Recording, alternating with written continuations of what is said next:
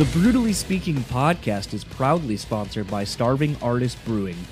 Starving Artist Brewing may be a small speck on Michigan's beer map, but they say big things come in small packages. A brewery who really puts their money where their mouth is, supporting underground artists far and wide. Making delicious beers with the simple belief that you should judge beer, not people. Brewtally Speaking podcast is proudly sponsored by Rockabilia.com. For over 30 years, Rockabilia has been the go to destination for all things band merch. With over 500,000 items in their online store and collaborations with today's hottest bands, you're sure to find something you love. Use our code BREW10 at checkout and take 10% off your total order. So go pick up your favorite new piece of merch now over at rockabilia.com. Now, on to the show.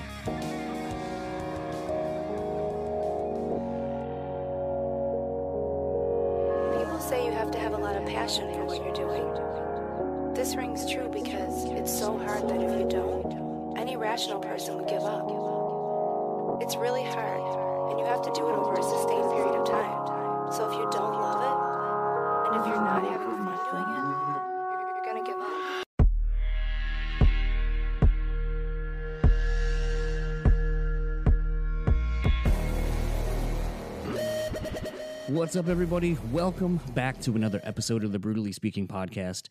I am your host, John, and this episode's guest is the returning TJ Miller.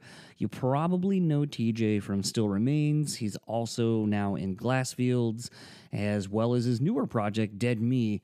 And this was one where, interestingly, TJ's kind of been kind of circling a lot of things I've been doing uh, in a peripheral sense. Uh, a lot of times, you know, with the podcast page and so forth, or even my own uh, personal, you know, social media pages, you know, he'll he'll be one of the first people to like or comment on something.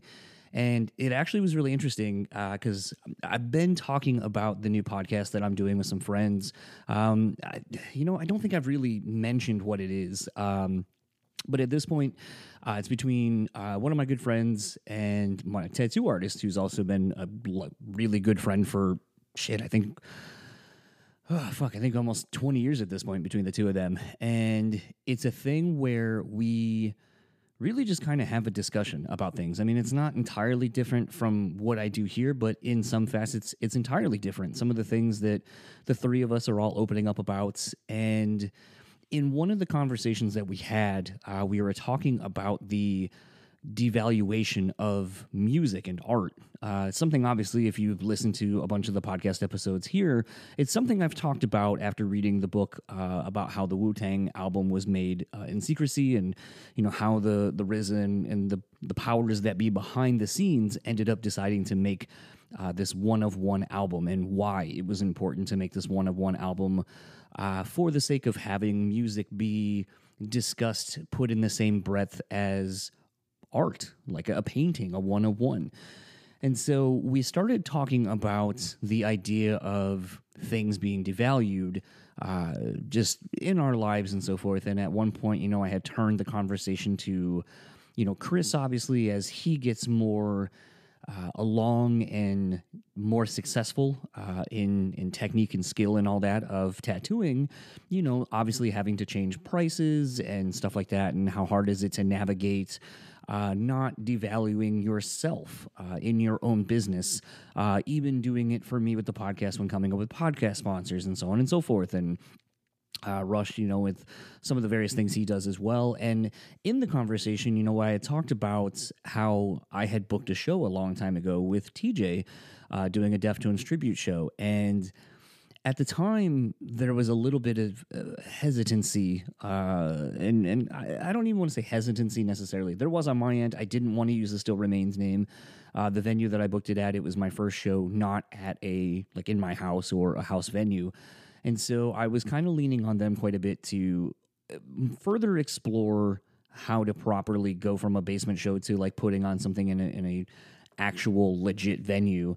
And so we kind of had a little bit of a back and forth disagreement about should I use a Still Remains name. I didn't think it was worth it because it's not Still Remains, and I don't think anyone who would see Still Remains name would give a shit because it's a Deftones thing, and Still Remains has nothing to do with Deftones, and you know all these kind of things. And it just was this thing where as we were discussing it, you know, TJ and I had to have the awkward discussion of if you use my band name, I think you owe me more. Uh, the guy is because there was, uh, I think AJ was the other person from Still Remains that was doing this cover set with TJ. And that it was a thing of well, that name holds a certain you know value. It's it's it's intellectual property. It's you know, it literally is the, I guess, embodiment of all the sacrifices I've had to make, the years of building that name up and the mm-hmm. sacrifices and not being home and all those things. And it, it created a really interesting conversation between TJ and I. And it became a thing where I never resented him ever. I never was like, you're a dick for doing that. I totally understood where it was coming from. I just felt like I was put in a really awkward position because I'm trying to do something to be successful. Uh, obviously, you know, when you're booking a show at a legit venue, now there's overhead costs, there's there's all these things associated, and you want it to be successful. So from that perspective, I'm kind of being steered in a few different ways and directions, not being able, not really doing something as as I would want it to be done because it's not really how I feel would be beneficial. And so we were talking about that during the podcast chat and TJ had commented when I had posted a quick little video of like doing this new thing and he's like, "Oh, I'd really like to be in that room." And I mentioned I was like, "Oh, we were actually just talking about you." And so it was interesting, and, and you'll kind of hear us mm. sort of talking about it a little bit in this conversation, but I kind of want to delve a little bit deeper into it because I had the opportunity to do such from a different perspective. I mean, at that point, it's been over 10, 10 plus years since that show. And I would like to think that, and, and I know it to be true, but that TJ and I are two totally different people at this point. We've, I mean, both now are married. We have done so many things in our personal lives that have made us entirely different people. But I think something that's interesting about wanting to have a conversation with TJ now is is that we are in different headspaces. We we aren't kind of holding on to to ego is the only word that comes to mind, and I, and I don't know if it's more ego on my side or ego on his, but I know that we are essentially both egoless at this point, um, and it becomes this thing where I feel like there's a little bit of a new understanding of who each other are because TJ is more known for Still Remains, even though Still Remains isn't really doing anything, but it doesn't negate that he is that person and all of those experiences have made him who he is now. However, I do find there to be such a similarity between the two of us where he's got Glassfields that he's working on, and obviously Dead Me, which was starting to be a solo thing and now has turned into a, a bit of a, a band, uh, a full on band. And so it's this thing where, you know, I have this podcast and it's mine, and it's a thing where I have grown it, and it is the successes, failures, whatever it is, are 100% mine. But I've also since in the last couple of years started two other podcasts at this point, and it's a thing where, you know, I'm doing the Green Room podcast with uh, Corey from God Forbid and Jackie, who does a lot of stuff in the behind the scenes of working with labels uh, and so forth, and a lot of press stuff. And we that show's kind of been on the back burner for a little bit, just because uh, life has been getting in the way uh, for everybody. Uh, Jackie's been traveling a bunch. Uh, Corey had to move back home to the East Coast from Vegas. Uh, I've just been busy uh, doing stuff. So, I mean, I'm looking forward to getting back into that. But that show, so far, where we're at, probably five or six episodes into that one, and, and both these new shows are going to be a seasonal format. But it's a thing where I, I kind of take a backseat to Corey and Jackie in that one.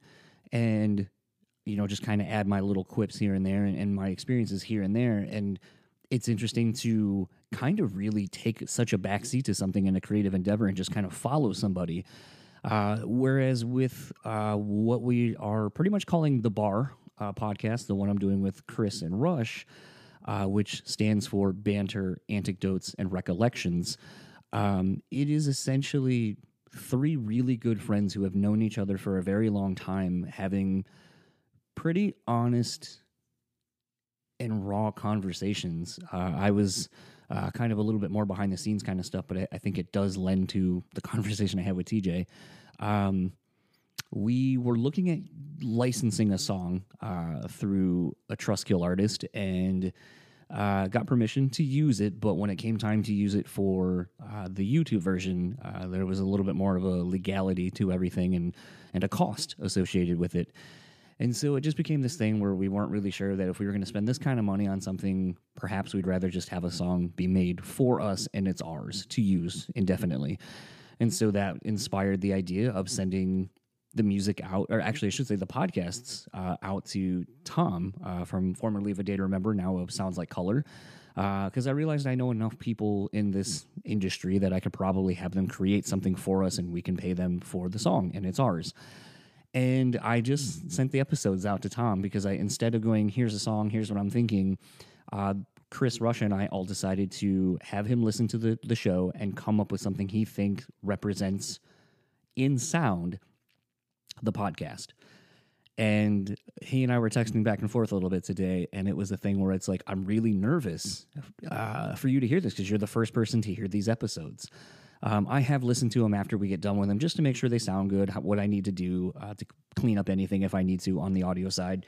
But it's it's a thing. I was texting Tom, and I just go, I'm really nervous uh, because you're the first person to hear this, and I I don't know. I it, you know I feel good about it, but now it's going out to somebody else to be to be judged, and it feels very vulnerable. Uh, the things that the three of us discuss in these things, we've known each other a long time, and we get very vulnerable uh, at times in almost every episode. And there are things that even people who have been listening to this show, if you have been the entirety of the show, all seven years, 400 plus episodes, I think in the Bar podcast, I think you will even hear things that you've not heard me discuss and it's scary. It's it's the it's close to having a demo, I think, as I have ever been, and but I'm excited. I'm excited to get it out, and I think the way it all ties to TJ is I have these three different shows now that kind of focus and showcase a different facet of who I am. Not necessarily compartmentalization of my life, but they paint, a, I think, a fuller picture of me. Uh, you know, as I've talked about on this podcast about having roles and the roles that we play, I think that these podcasts essentially relay that and, and showcase it in a way different way than I could ever articulate. And to me, I think that's what's interesting right now with where TJ's at in a professional creative setting. Uh, still remains as obviously what he will always be known for, uh, I think by and large, and that's fine. But I think the thing is, is still remains can grow to be something for TJ an outlet, and now I think he has other outlets to showcase and vo- vocalize, literally and figuratively, uh, different sides of him that he hasn't been able to showcase in Still Remains, and what it kind of limits him to do and be. And so, in that capacity, I think it's really interesting to to have this conversation with with TJ now, because he and I share a very similar outlook on something of we understand that this thing can be something and it doesn't have to be limiting and we don't have to look at it as a limiting outlet but that it can be something that allows us to channel this one thing and play this role and, and kind of exercise this thing and then we have these other outlets that allow us to do the same thing and so for that i think this was a conversation that genuinely and organically happened when it was supposed to. And I'm really excited to bring this conversation with TJ Miller to you. So without further ado, here is my conversation with TJ, and I will talk to you on the other side of it.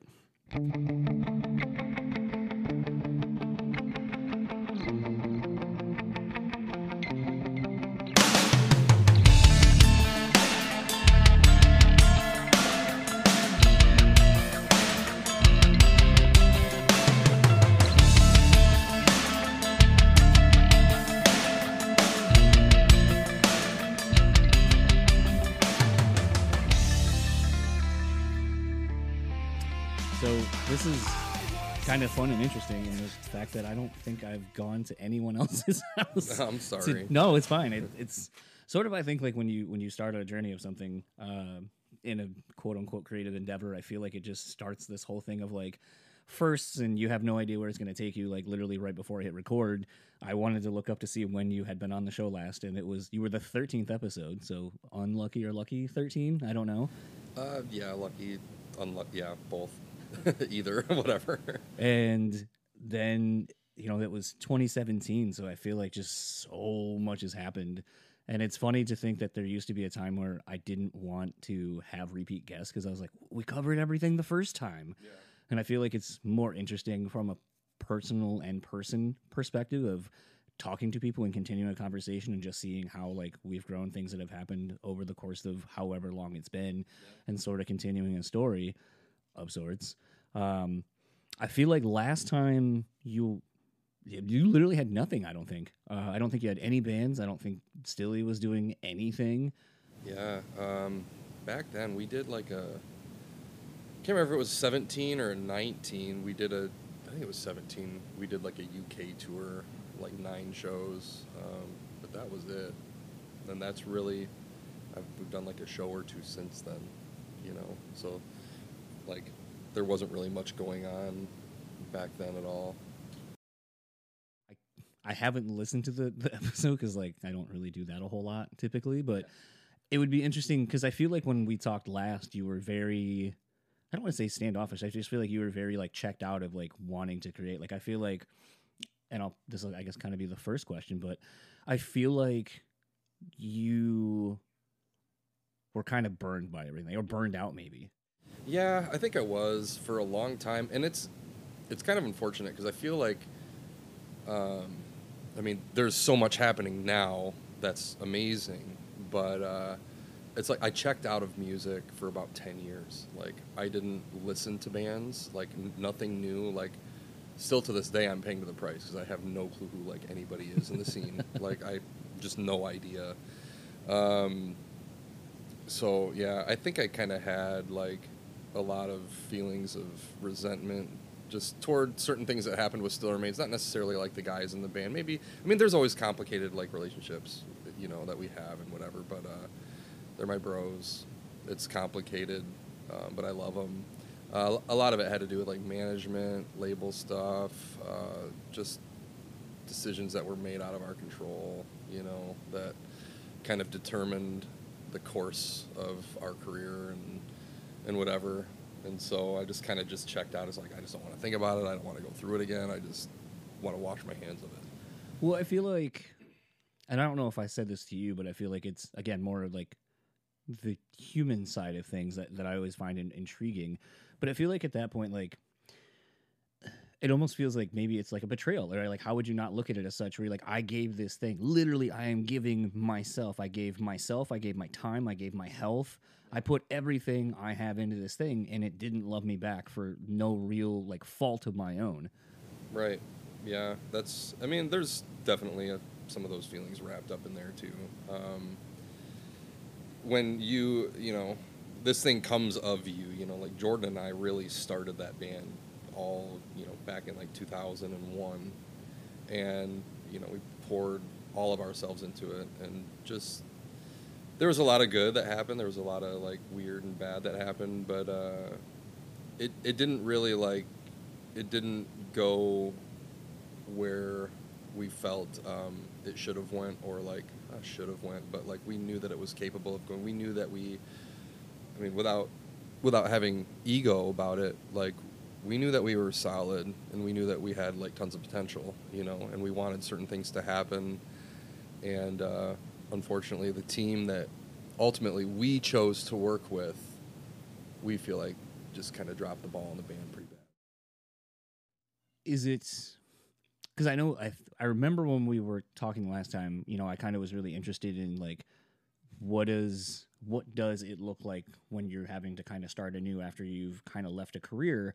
Because at the time I don't think I even realized like how much touring really preps you for a lot of other things like you can become an accountant you become like you learn how to do like so many logistics and you know planning ahead and, and like doing all this stuff that it really does have tangible job experience. You just kind of have to look at it in a different way. And so i remember kind of being focused more on that with you but i would almost now now that we have like five years on the other side of it where it's like i feel like now i feel like and i wonder i guess if coming back and like because like now you're in two different bands essentially like you've started i don't know if it's your solo thing because i think initially when you started it off like it was but now it seems like matt and a few other people are involved so i don't know if it's if it's morphed into another band or if it's still a solo thing Dead Me is, uh, I mean, it's it's kind of both. I mean, we we consider it like a, we I guess we consider it a band. You know, I guess I kind of uh, sit in the driver's seat. Um, the demos that are coming about, you know, were all written by myself, um, and I just, you know, I've been taking them to Matt and revamping them with Matt, and he's had a lot of incredible ideas. Uh, and then same thing with Jordan. Jordan adds um, certain layers that I never would have like imagined. You know what I mean? Um, and they've just really helped me bring it to life. So it, it's considered a band at this point, but I think um, the th- just the three of us have a good dynamic for how we create. Um, that I don't, I'm not ready to like open that door for anybody else. You know what I mean? Um, but what I'm hoping is that next year we'll be able to play live, and we've got just a ton of friends that have just been like, hey, like I'll play guitar and you know do backups, or I'll play bass if you need, like whatever you need. You know, I'll play synth, whatever. We've just got like a slew of people that are willing to like help out with the live element. And then obviously with Glassfields, like I, I feel like I remember that band existing before you, and then you joined them because they were an instrumental band previously, right? Um, it- it- here's the thing about Glassfields, like, I don't really know much of the history of Glassfield before me. I know that um, I feel like that they were kind of instrumental, but then Ryan's brother Nick, uh, who's in Fidakin, he plays bass in Fidakin. Um, he was singing for a while too, and then Nick didn't want to sing. He didn't want to play guitar. I think he just wanted to focus on playing bass and like yelling and Fidakin, which is awesome because they're they're sick. They're just great. But um, so they asked me to come aboard and um, just kind of I was helping writing for a bit and uh, just thinking about like how I wanted to approach things vocally. But then the pandemic happened and we we kept trying to get together and trying to get together and trying to get together and it, was like this six month period where like every week we were trying to get together. And it would always just our jams would always get canceled for one reason or the other and so after like six months I, I just told the guys like hey guys i'm i'm setting aside time every week for this and it keeps not happening. And so i think i just need to kind of check myself out of it because i mean i'd rather donate my time to you know something that's going to happen. And so I, I walked away from it but then the guys ended up going to um, guys and gal went out to uh, albini's studio in chicago and they were see i keep burping i'm sorry. They recorded i don't know how many songs they recorded maybe like eight or nine songs out there just just instrumental and they hit me back up and they were like hey we would still really like you to sing on a couple tracks. And uh, i was like yeah if you, you guys got the songs great you know like something's happening like i'll totally do whatever you want me to do. And so i sang one of them and then they were like you want to sing on like three or four? And i was like yeah. So then i recorded more and now ryan's talking about me singing on more of them and um, yeah so I, I guess i'm kind of the singer for glassfield at this point Yeah, because it was interesting. Like I saw their van broke down or whatever on a tour, but I was like, wait, I don't think you're on that. no So they haven't toured in forever so i don't know if that was Maybe- them or I don't know because I feel like after because like it's social media is weird now where it's like sometimes if you like literally stop and look at something, it'll just put that or more of things like it and it'll be like, well, because you interact, and it's like I didn't interact, I stopped for a second. yeah Um, and so I don't know if maybe like it's just like because I follow you and you're associated to that account in some way, shape, or form. Maybe it throws some of their stuff and it's like older things just to get me to click. I don't know. yeah it could But I thought it, I thought I remember seeing something about like oh our like van broke down and we're stuck and or maybe it was like they used that page as an ancillary thing for uh you know what's his face's other band. So I don't know. Um, I just remember just being like oh that's weird. I thought TJ was in that band but they're touring and he's not touring. yeah no that wasn't anything recent i don't think it Okay. must have it must have been years ago okay. Shows how much I actually pay attention to uh to social media. it's uh, Glassfield's been a fun thing though. I mean, it's it really has been. I mean, I love Matt and Britt, and I love uh, Ryan a lot. Ryan and I went to high school together at Grandville, um, and uh, the music's just been super cool. D- way different than anything that I've ever been a part of. But what I'm doing vocally is totally working. It's just it's weird. It's really weird how it's coming together, but it's it's it's way cool. Well, I think that's like the interesting thing about the three bands so far is like like even today listening or when you dropped the demo, uh, the Dead Me or Dead Me stuff, and I was like, oh, it's It's funny because like the first thing I thought of was I was like, oh, TJ pulling out like a, a Layne Staley, Alice in Chains like vocal harmony on That's what this. like- people keep saying on that. That's so funny. and well, I think it's just like there's a certain vocal frequency that when you do a harmony harmonizing like melody line behind it, like it's just there's no way you can't compare it. Like I remember watching that Staind when they did their last album, they did like a documentary of them making the whole record, which is one of the most hardest things to watch because there's so much band drama and it's being captured on film. Oh, Yeah, and it's like they kicked out the John, their old drummer, and like Aaron's like giving him shit. He's like, you can't like listen how sloppy that is. You're not even on the fucking beat. Like da da da, and you're like, okay. And then like he'll go to Mike and be like, uh, and you can tell that they weren't working together. Like they had different sessions, and so like it'd be like Aaron would be like, oh, you know, it'd be really cool. Like if I rapped over this, like Mike should go back over, re-record his guitar parts to fit this other thing I want to do. And then Mike's like, oh, he wants me to re-record my fucking part. Why don't you like? And you're just like man, this is so fucking awkward. Like it's like literally watching band fighting, like committed to tape and then put out for like our enjoyment. And you're just like, but I mean, that's really what it is. But at one point, he's doing a vocal idea or whatever, and he came up with something, and it showed like it showed like Mike and the other dudes just like. "Oh, it's just an Alice in Chains thing. That's all anyone's gonna hear. They're just gonna be like, "Oh, it's an Alice in Chains ripoff." And then Aaron's like, "So what? I can't fucking have like this high harmony and this one underneath it. Like Alice in Chains owns it forever. Like no one can ever do it." Yeah.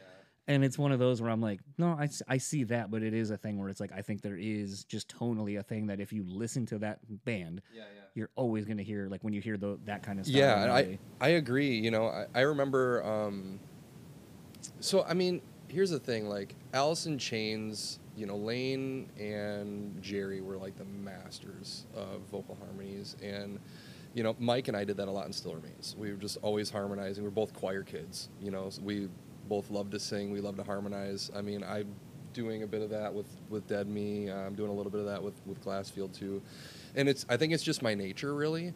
Um, I, I can say that like while Alice in Chains is certainly one of my favorite bands, I don't I don't like intentionally try to pull like in, inspiration from them necessarily. But the thing is, is like with vocals, it's where I go. You know, just to I mean when when I'm when I'm listening to like um, you know the music of, of or a demo of something that you know I've written or somebody else has written.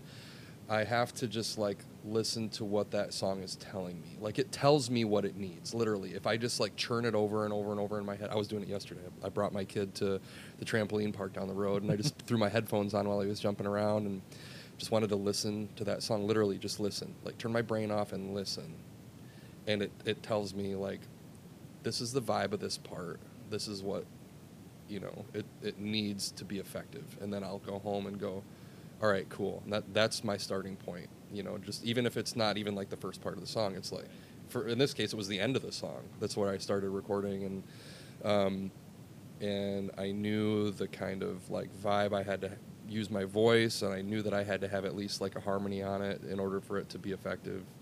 Um, and as far as guitar stuff goes, like I'm not a shredder whatsoever. Like I, I suck. I suck at guitar, and so like most of the things that I, I write are simple, you know, very simple stuff. Like I mean, um, so I've heard a couple of people go like, yeah, guitar stuff is kind of like Jerry, you know, like Jerry Cantrell. I'm like, because he writes a lot of simple-ish guitar stuff. I mean, he's a great guitar player though, but a lot of his stuff in Alice in Chains is fairly fairly simple.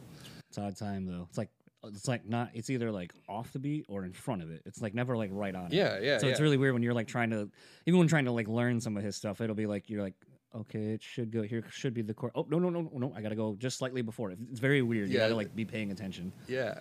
It's a feel. but uh like i don't like he's not he's not i mean i love his guitar stuff it's great but it's not he's not somebody that i'm going like i want to play like jerry you know what i mean um so i do i do get a lot of like the alice in chains like comments about dead me and i think it's really really cool it's interesting you know but uh it's, it's not where i'm going and it's not really what i'm pulling from but it's really cool how people can hear that Well, I think like it. I think it speaks to a bigger thing of uh, a. Sometimes I think like our influences come out unbeknownst to us. Like you might hear it or just be like, oh, I, I don't know, I just thought it sounded cool. Yeah, yeah. And and you know, it's sort of like same thing with guitar playing. It's like, well, I mean, there's only so many notes, so many ideas, and like certain ones just aren't going to work there. And I can try and I can show you all the bad versions of what I did, and it doesn't work and it doesn't sound good.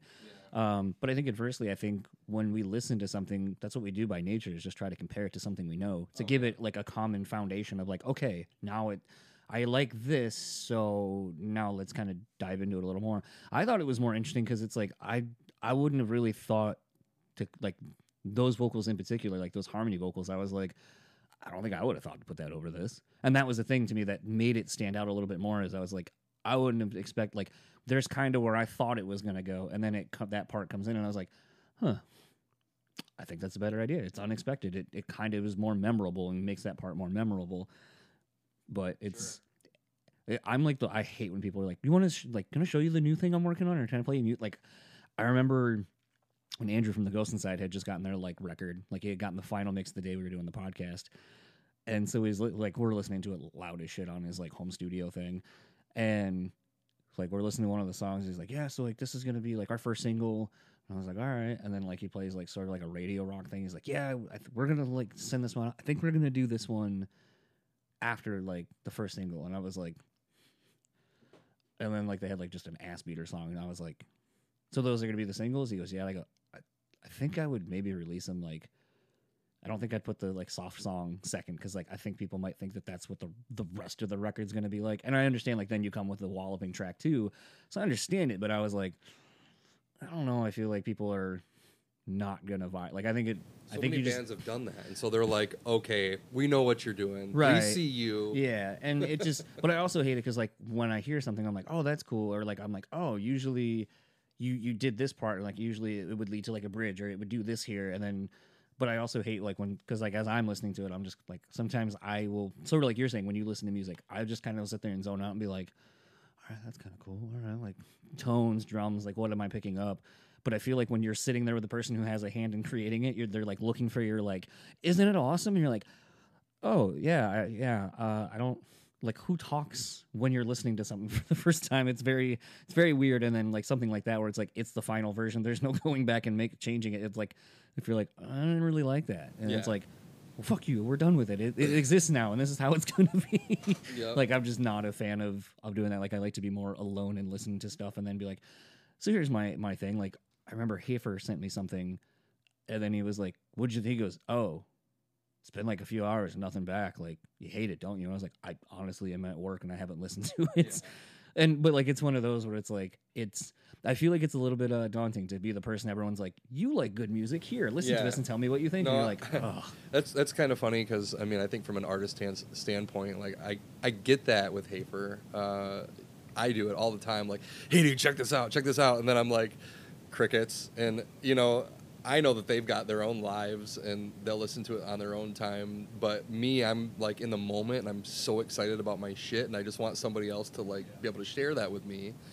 And when it doesn't come back for like a few hours, you're just kind of going like, oh fuck that guy, he probably hates it. you know?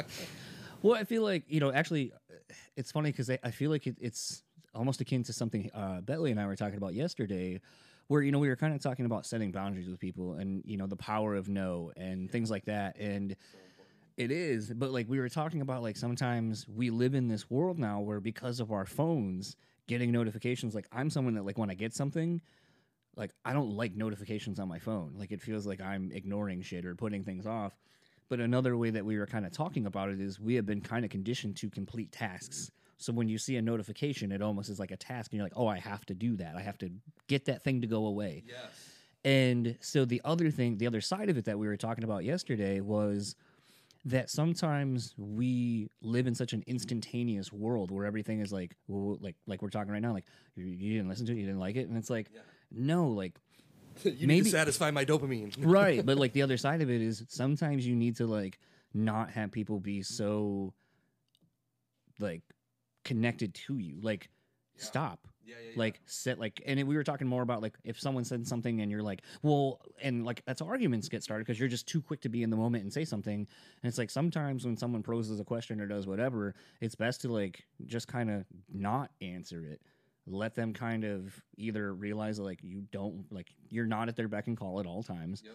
but also sometimes it helps that person kind of reflect inwardly and be like oh i'm sorry i bothered you with this or, or whatever like that looks like. And i'm kind of really paraphrasing like a 40 minute conversation to like two minutes but I think the same thing sort of can maybe apply from a creative standpoint, where it's like maybe by you sending something out, you're very excited about it in the moment, but maybe there's something in that like hours long process of waiting for someone to, or whenever they get back to you, where you go, you know, now I think about it, maybe I should change this, or maybe I should, and it like gives you time to reflect and think maybe about something else you could do or want to do to the thing. No, for sure. Um, it's it's funny because like I'll track just like one part, and I'll be like, dude, you got to hear this, and I'll send it out, and I'm just so excited about it because I ended up getting my idea out, like I got a good vocal take, whatever. But the thing is, is what you're sending somebody is a completely incomplete idea.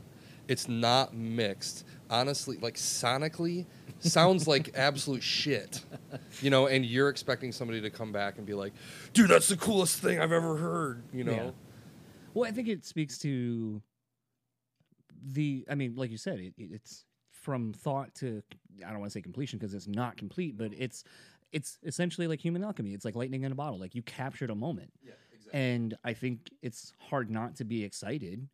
I, I mean, I, I feel like at times, like, I mean, even doing this because like, and it's weird because I'm starting to finally get in the the I don't want to say habit, but like just retraining myself to understand that this is sort of a creative thing in, in some way, shape, or form. I, I mean, I used to say all the time, like I remember Porter once was like, "You have like a really innate gift to get people, like to talk to people. Like it's not something everyone can do." And I go, "Fucking talking, communicating, everyone can do it. Like I don't think it's a skill." Uh, I think it is. I, I'm starting to realize that as I've been doing this for like seven years now. But it's like there are times like you know I did a chat with uh, Scotty and Lewis from Carnifex, and like we just kind of talked about like death and like how it informs how you live your life and different things. And like when I got done, I was like, "Fuck, man, that was awesome! I can't." And I, I did the same thing. I sent it to a couple people. I was like, "Yo, check this chat out. It was fucking awesome." And then I realized I'm like. Who wants to listen to me and some other dude talk for an hour? like, yeah, before like, it's released. yeah, like, before it's released. Like I'm like, Yeah. no one cares. yeah, no, I, I get that. I get that. I mean, it, it's no offense to you. No, but no. like, I yeah, I totally get that side of it. Well, it's almost like I feel like in a different realm because, like, I mean, that was sort of like we were saying earlier about like the thing I'm doing with Chris and Rush, and I feel like their expectation, oh man, like some people are gonna listen to it, and I'm like, yeah, man, I don't know. Have you ever done anything creative? Because like the people that you think are gonna li- like support your thing, fucking aren't. Like, I think my wife's maybe listened to two episodes out of the 400 plus I've done. Uh, she doesn't give a fuck. Uh, I feel like in band stuff, I feel like you're probably the same. Where it's like you want to get humbled real quick, look around and see that like no one in your close circle of friends gives a shit. Like there was someone who I'm not going to mention, but I saw on their Instagram story a couple of weeks ago they had posted about like a photo and like there's a business that had they had opened during the pandemic and then it didn't succeed, and toward the end he was like the person was just like and you know what? Like i knew because pe- no one showed out. Fuck this part of town. Fuck like people like uh blah blah blah. And i want to be like dude like you used to be a man. Like you of all people should understand like no one's gonna give a fuck about your thing no matter how much you give a fuck about it. Like you were saying earlier like to start off like you know you didn't listen to music for like 10 years. Like you kind of were out- checked out of things.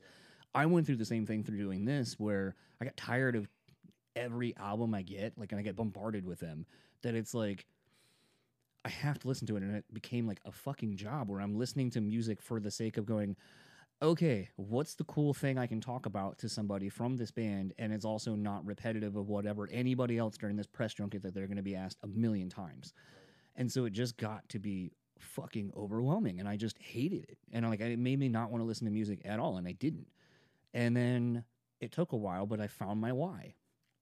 And so when I saw that person's thing, I just really wanted to like message them and be like, no, you like if you don't do it for you, it has to start with you. You have to know like what is the purpose? Why what is your why? Why are you doing it? And if it isn't only for you, then you're you of all people should know that like it you can't make anyone do anything. Right. It has to be for you. Right. No, it, it's something that I mean, it's kind of a similar idea as, as you know, especially with the Dead Me stuff because it's in its infantile stages. I don't have like a label involved or like PR or, or anything like that to like push press or anything like that. I can post about it all I want. I can share it all I want. Ultimately, like your shit is gonna speak for itself. You know what I'm saying? Like if it's good material, if he's got a good product, it would speak for itself. Hopefully, you know what I mean.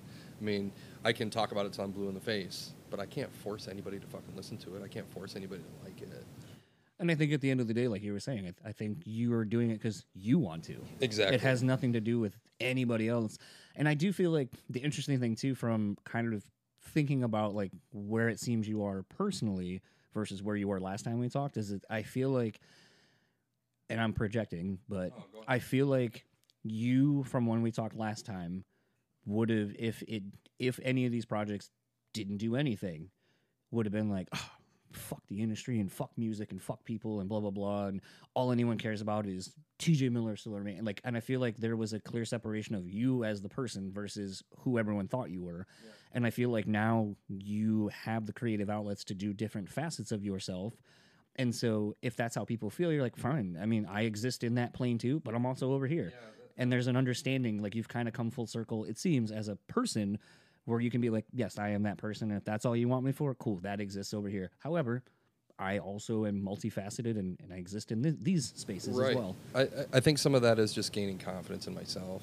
And unfortunately, like, you know, it's to the point where I'm 41 years old and I'm starting to gain more confidence in myself. And I just never really had much of that. You know what I mean? So, like, um, when I was just doing Still Remains and or whatever, or not doing Still Remains, but that's all people wanted to like talk about or think about if they were in a room with me or whatever.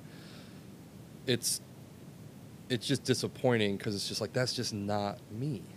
That's just not It me. is but it's a part It's a part not all it- of It's a part of me for sure. But like, if that's all you can, if that's all you can see, and you want to treat me a certain way that's not really like a normal person, no you know, like I'm just not. I just I don't really have the energy to like sit there, but you know now that like I mean, still remains is kind of one thing. Um, I'm doing well in my job. My you know I got married. Uh, I'm got these other musical projects that I've got a lot of confidence in, uh, and I feel like I can just be my fucking self, and it just doesn't matter. It just doesn't. It doesn't matter at all. Like, like, if you look at me and you see the one thing, like I just, I just don't care. Like I, I, I feel like I'm finding myself more. well i feel like the weird thing is is when people do that it's so weird to again the, the, this is why like i love working in a bar and working as a door guy just really makes you look at people completely differently because it's sort of like being at a club where it's like if i had talked every night over all the fucking volume in a bar i'd have no voice like most of the week. So i just a lot of times just sit there and be quiet.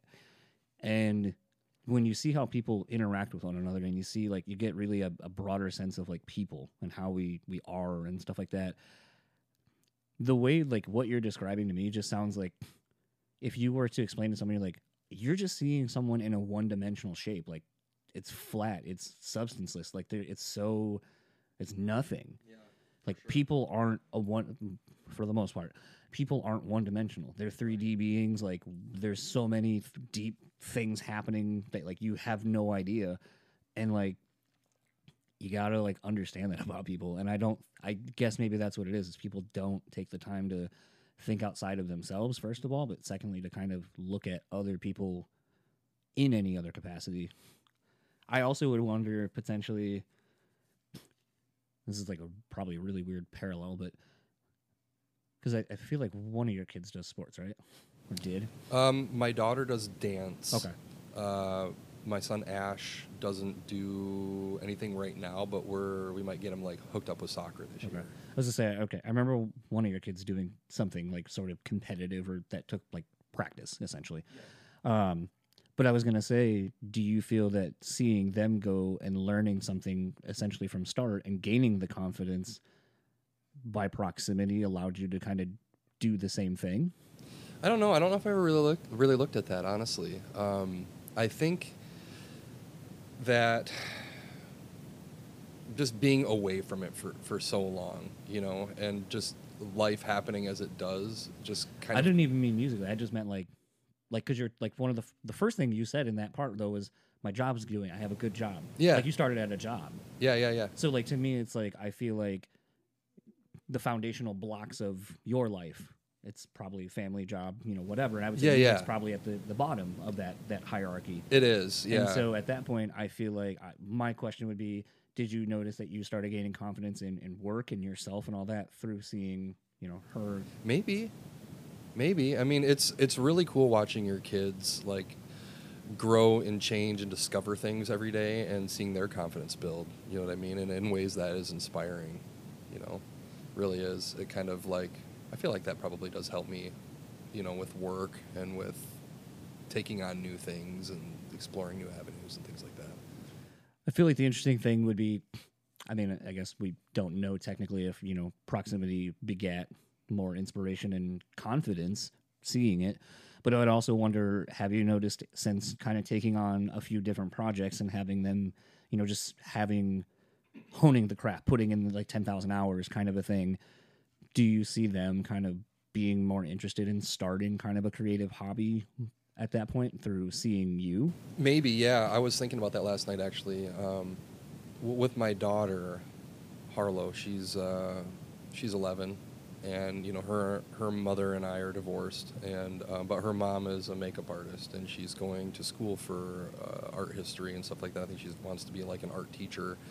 Um, and so like between her mother and, and I, art is huge. You know what I mean? Like I don't I don't sit upstairs and crack a beer and watch the Tigers usually. You know what I mean? Like I will come down here, turn on my laptop, and scream into a microphone or sing in, and sing into a microphone. And I mean, she's upstairs reading and she's drawing and painting and she's, um, you know, I mean, I know it's kind of a young age, but she's getting really into like makeup and she does her like she does makeup for like events and things like that on herself, and she looks beautiful. Like she's extremely talented.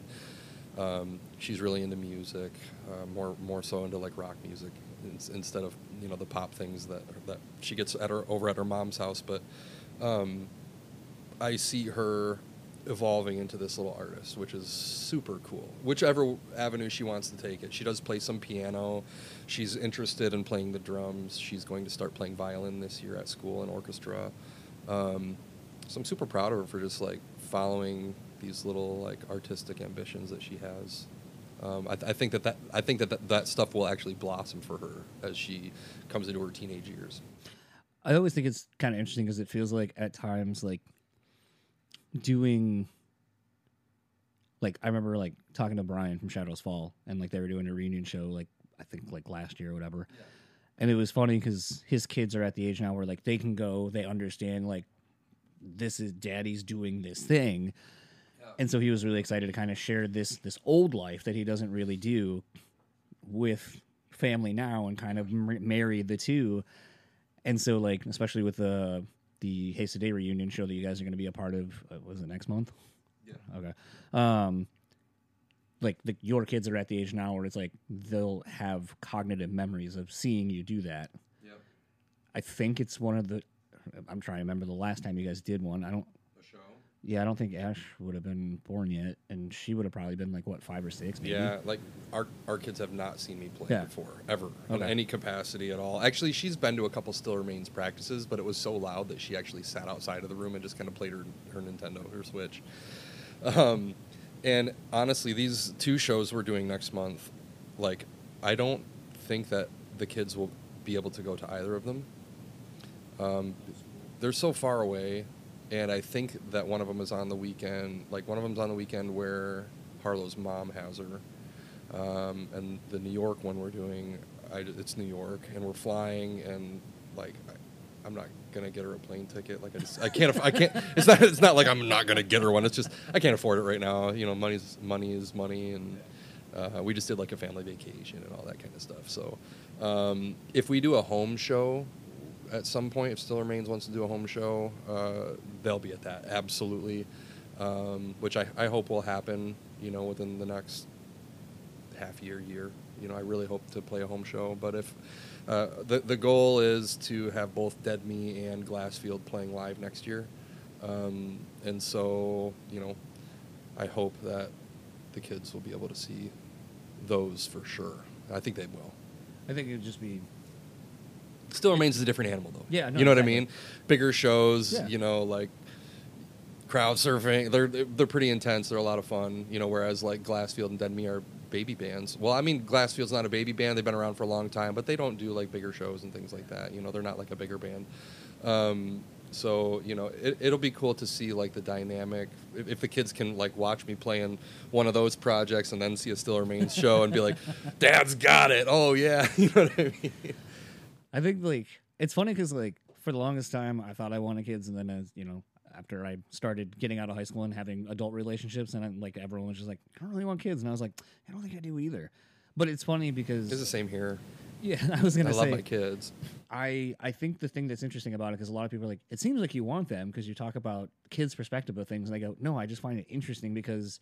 Like when I was like with an old roommate watching uh, his two kids, like one was an infant up until I think like we lived together until she was like maybe two, and then his son, like I have been around through most of his life, and I go, it's just interesting to like see how their brains fucking work. Yeah. Like I remember uh, his kid one day we were eating like McDonald's fries, and he just like stared at one after he half ate one. And I was like, "What's up, buddy?" He was like, Is this a real potato? "No, no, no. this this this was no, this is what he said, and it still like blows my mind." But he goes, "Are French fries just like a casing for mashed potatoes?" And I like looked at it for a second, and I was like, "Jesus Christ, that's like the most high like thought I've ever heard." But you're not wrong. yeah. Are you high? yeah, what's in these? Stop Did eating you, those. did you get Daddy's gummies out? Uh, but it's it's it's just interesting to see how like a like the personality of someone becoming their own person, but then also like I said, like they're just so like so pure is like the only thing I can think of. They're just so like like there's no reason to lie about anything. Sometimes too truthful, um, but it's just a thing. It's interesting to see things from their perspective because I I think along the way we've been so beaten down by a lot of shit and self doubt and, and all these things that seeing them just be like They still have their innocence intact. Yeah. We don't. Yeah. It's it's destroyed. Yeah. You know, like it's gone. So I think it's interesting to just kind of look at life sometimes, or to remind myself to try to look at life through like a child's eyes and be like, have the wonderment and amazement, and just kind of be like, yeah, this is fucking cool, isn't it? Even if it's like not like I, I mean, there's been times like going to shows recently where I'm like, oh, thank God this show. Like I needed an escape, like just for a couple hours, and like just forgetting like that that's what it's for, like, and that's why it's magical. Yeah. But I think too many of us, like especially now with cell phones, are afraid of like being caught like dancing awkwardly or something, doing something stupid, and being like, "Oh fuck, now I'm a meme." I guess like that was that's kind of an interesting thing because it's it's been so long since you've done something like the whole way of doing everything has changed. Like it's still like it's funny as we're in this room and like there's amps and stuff in, in corners and all that. This feels normal. Like but I also feel like at times I don't know that anyone really gets in a room anymore. I feel like everyone's like, all right, send me your files, man. And like I don't know. I feel like it's the tangible thing of sitting in a room and actually being with with everything and having the vibrations and everything. It, it's not a thing anymore. It's not. Um, I can say that with the projects that I'm doing, still remains, still does get in a room. Um, right now, but it's it's often not all of us. So right now, like Jordan and AJ and Zach are trying to get together every couple weeks just to hash out new ideas. They're working on some new stuff. I haven't really heard anything yet. Um, and I haven't been involved because I'm more focused on Dead Me and Glassfield right now. Dead Me has just been like me in my basement, really, just kind of like writing songs in Logic, and then I'll just take them to Matt's studio, like, and then Jordan will meet us there, and that's kind of our our band practice. I mean, we're all in a room together, but we're not. We don't have the amps on loud. You know what I mean? We're just tracking hashing it out and talking at like a low volume. You know. Um, hopefully that will change actually by next year. I'm, I'm hoping we can get in a room. I mean, because these are all demos anyway. Um, if it gets to the point where we get like some label backing or something like that, we can actually like afford to produce like a great sounding record. I want to do everything with raw live drums and everything else, and I want that to be based on actually being in a room together, playing things loud, and hearing what things need to sound like with just us, like hashing it out. You know, like the, these demos, there's a lot of MIDI going on. You know what I mean? There's a there's a ton of extra things in there, and I I, I think that uh, my original vision for this was to do it as raw as possible. You know what I mean? So it kind of like morphed into something that I didn't foresee, but I, I'm also very happy with. You know, but like I said, they're just demos right now. Um, I just wanted people to be able to hear what, what we got going on. You know, I'm just Yeah. excited. Glassfield gets together, like that is all organic, completely organic, getting in a room together and hashing shit out, which is super cool. And you can hear that on the recordings too. Like it's raw as fuck. It's really visceral. I would almost like. This may not be. May, behind you, charging. Oh, sorry about that. By the way. Nope, you're good. Um, I was gonna say I think something that, and there may not even be a like story behind it at all, like not like anything deeper at all, but like I find the the idea of Dead Me as a as a name for a project interesting, and I feel like it can evoke a lot of things, and I don't know if like what I would put onto it, of where I think it's coming from, Go for it. is a thing. Oh, I was. I hate I hate doing that because then like I feel like especially I try not to read comments on shit, but people are always like, "Dude, let the fucking person talk." So instead of saying what I think and then you just being like, "Yeah," then it's like, "Cool." Well, I'm glad I I asked the question and then answered it too, and then threw it back to you to be like, "Yes or no." You're not gonna get this right. Oh. but Fair go enough. ahead. Go ahead. well, I just I think, and again, I'm probably projecting based on our my personal relationship with you, as minute as it actually is. But I think it's. I feel like maybe it's just a, a it's an outlet for you to to almost reverse of what it is like that you have been almost awakened to do something now and dead me is sort of like it was the dead me of like a, in a creative sense i was dead and it is That's that's really cool. I never thought of it that way. but again I, i'm i feel like i'm projecting based on like part of the conversation we had like all those years ago and where it seemed like you were versus where you are now It's uh so the dead me thing. Um, I, first, I'll tell you where the name came from, and then I'll tell you what it kind of means to me. Okay. Because they're not related. okay So, um, I had Josh Stacy over here, uh, who's a, he's a great friend of mine, um, and like, you know, he'll come over. I'll have a, I'll have a few friends over on like kidless weekend nights, you know, and we'll play like we'll play Cards Against Humanity, and we'll we'll have some drinks, or maybe smoke some weed or whatever, and just laugh a bunch. And it's just a pretty innocent like adult hang. You know what I mean? Or we'll hit the hot tub and hang out, whatever. Um, and so one, one night, like after everybody left, uh, Josh and I were just hanging out in the. We've got. I call it the theater room. It sounds really bougie. It's not. Like I live in like this.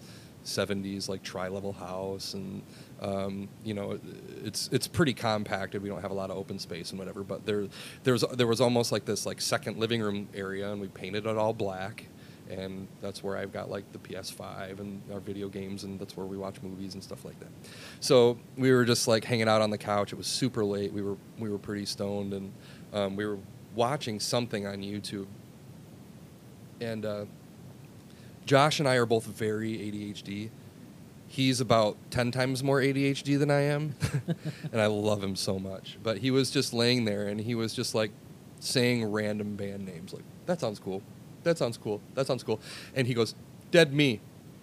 And I kind of like looked over at him, like shot shot this look over, and I was like, "That's that's sweet." He was like, "Yeah, I got to write that down."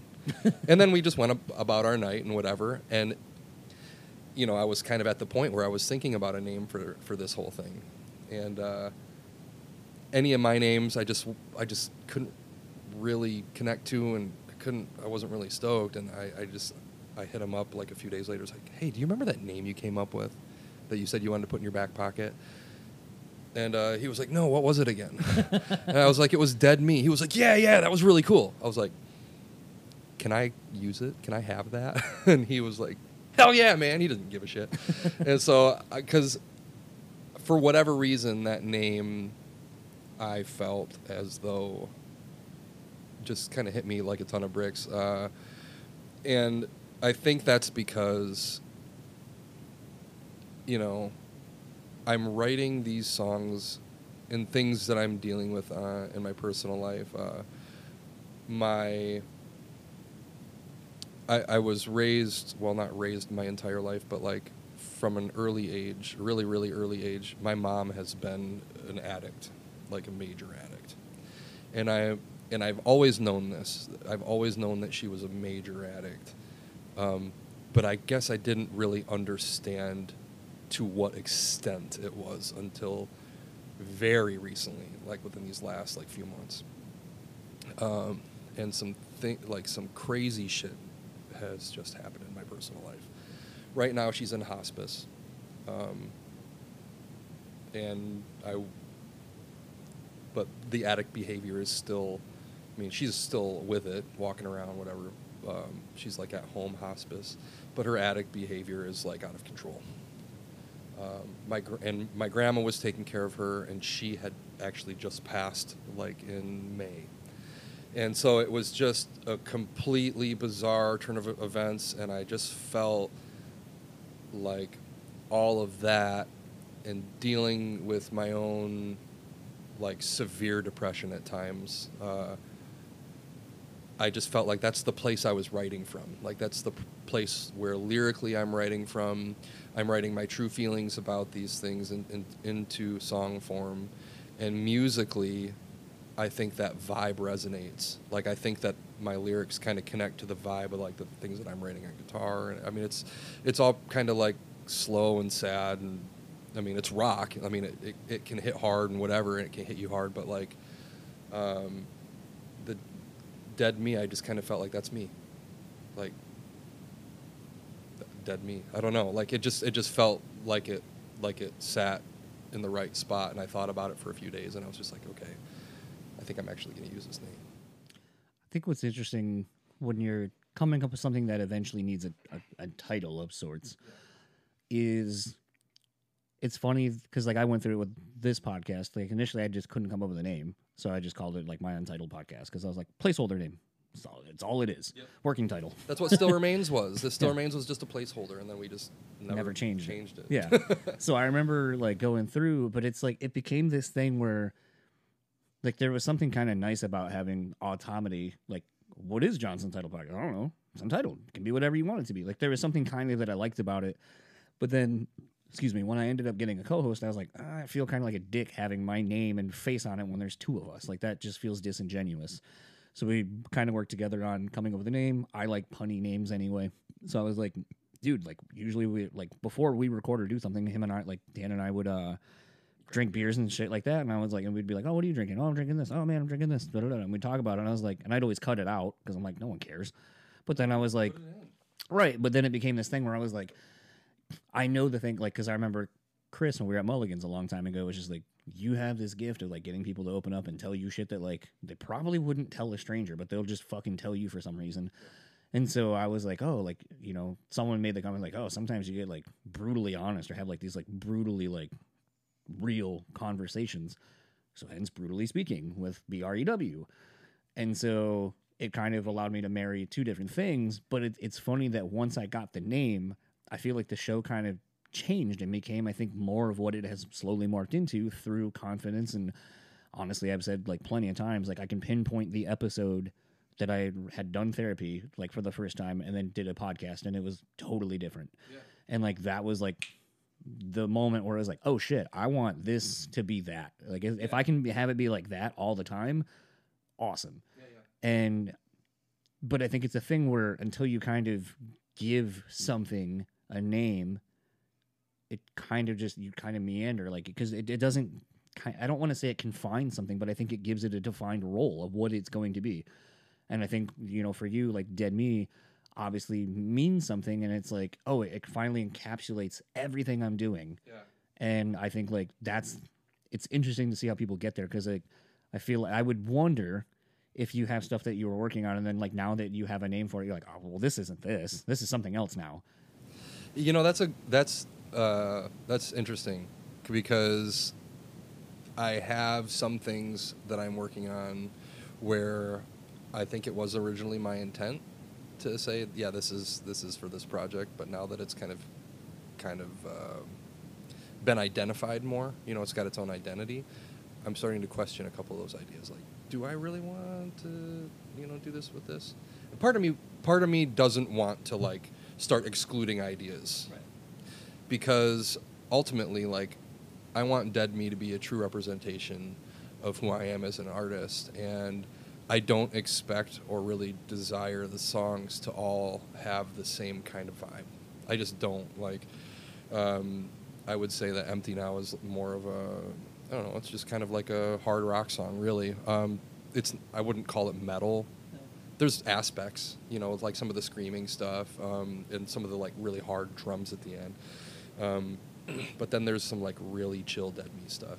But then there's some more violent stuff too, and I think it could all work. I really think it could all work. I think I could get in a room and play acoustically at some point. You know, um, you know, if I'm not gonna, it's it's hard to like uh, reach so far and say, you know, like look at what Zeppelin does. You know what I mean? I mean Zeppelin did so many different things. You know, they could play the hard stuff, they could play the slow stuff, they could play the the perverted songs and the love songs and the you know they can get in a room with acoustic guitars they can blast it super loud in an arena whatever like i would love to be able to do all of that with dead me you know and just not give a fuck what the song's about really necessarily what it sounds like just as long as it's coming from an honest place you know what i'm saying Yeah, I.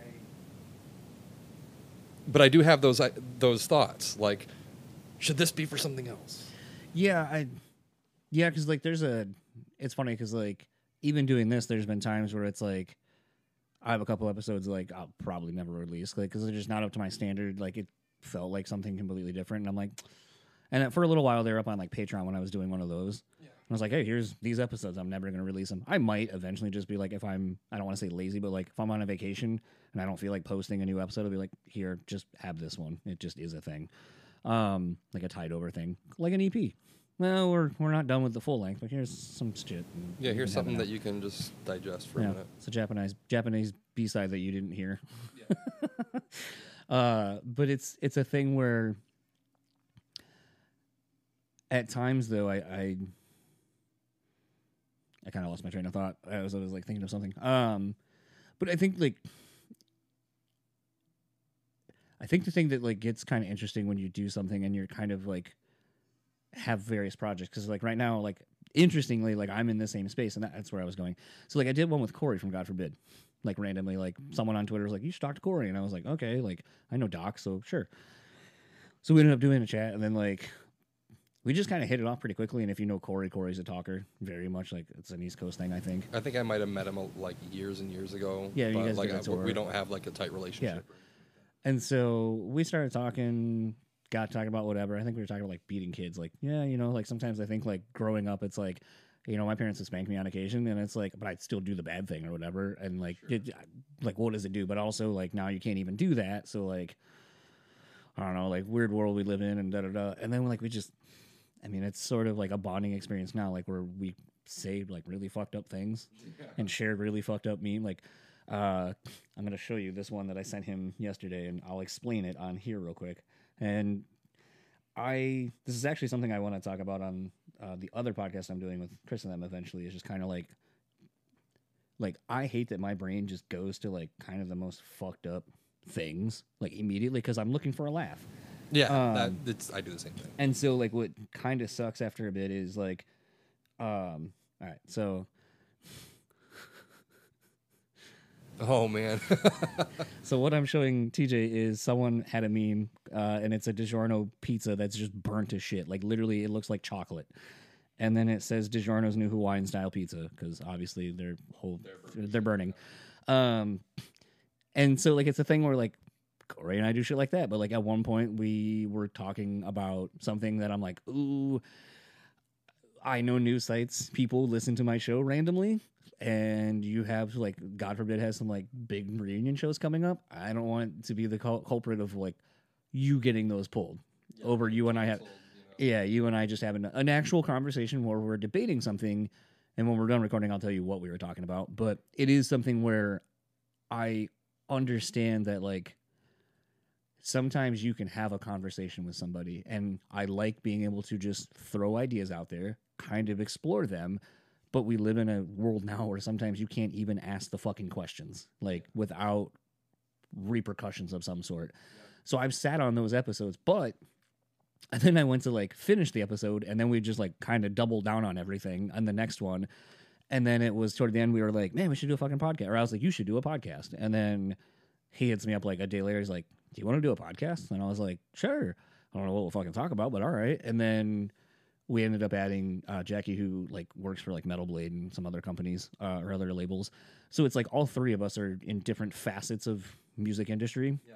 and we all love weed. So it's called the Green Room, and we usually just smoke and bullshit. Oh God, I want to be on that. so it's it's funny, like you know, like one of our episodes is like, when is it okay to socially beat so- beat a woman? but it's like you have a black man, a woman, and then me, and at one point, like it just goes off the rails. It Yeah, and then it's like the one I do with Chris and, and Rush is like completely different, and like I get, and then even doing this show, it's like there is some carryover because it, it's how can it not be? Because you, I'm a part of each one, but they're all completely different. And there would have been a time where I'm like, eh, man, I don't know, like I don't know that you can compartmentalize shit like that. But I, it's funny, like now I have three projects going, and I'm like, well, this is kind of this thing, and this is this thing, and like this is its own thing Sure. And something I like have been in doing that I've really get become fascinated with the roles. Like I play in each of those shows where like this like I'm kind of front and center. The green room I'm probably like third like I'm in the back seat like just kind of watching everything and then chiming in every on occasion. And then I'd say I'm an equal third of the show with Rush and Chris. But it's interesting because like I am all those people but I I kind of have to learn where I sit and where I fit. And I feel like it's the interesting thing and i would and here's where the question kind of comes for you have you noticed that same thing of like the different roles that you kind of play and are obviously aware of them as they're happening in all these projects Yeah, that's a great question. Um, you know that that that question brings me back to like talking about Still Remains with you before and how kind of jaded I was, um, and it's really because Still Remains is is its thing. It has like a very established identity, and we don't really go outside of that. And I, f- I feel like this constant need to express myself in different ways, and um, I just can't do that just with that project. Like, I'm limited, really. Hey, Bubba, my cat is crazy. He's such a shit. You get down. but uh, so like, I kind of feel a little limited with Still Remains, uh, with some like just the music that we write. You know what I mean? Unfortunately, I think Still Remains is kind of pigeonholed into a spot. I mean, and, and I don't mean that disrespectfully toward the guys at all that write the music whatsoever, but they have they have their thing that they do. You know, it's it's it's heavy, it's thrash, it's melodic, and that's what it is. I, I and I don't want to cut you off but like I just had a thought that I want to throw out to you do you have you now all these years later having all the time spent with them and, and I would even say now having a different relationship with everyone because of how old you are and the, and the lives you all have separately have you come to realize that potentially that's why everyone likes this thing because now it is that outlet for that thing for all of them I mean, that could potentially be something. You know, I think you might be onto something something with that, but it's it's really uh, in my in my mind anyway. It's just because that's where, I mean, if you look at the core of where the music comes from, Jordan and AJ, that's just that's where those guys are. That's right where they are. That's where they remain. That's where they've.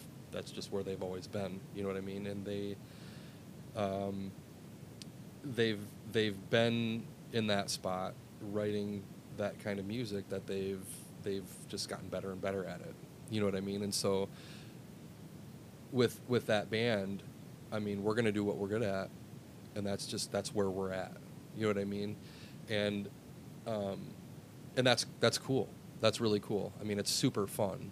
You know what I mean? It's super fun. It is an outlet, but it's also kind of limiting. I, it's like I, I personally, as as a singer or as just an artist in general, feel like I just need more than that. Like I've, you know, a lot of uh, a lot of Still Remains material can be kind of poppy at times, uh, really catchy choruses and things like that, and um, you know, me with the life circumstances I'm in that I spoke to you about just a few minutes ago, uh, like I need to be able to express myself uh, and express those kinds of things because those are the things that are attacking me mentally just constantly. And so when I'm presented with a song that is super catchy, I mean, it's great, thrashy, dancey, whatever.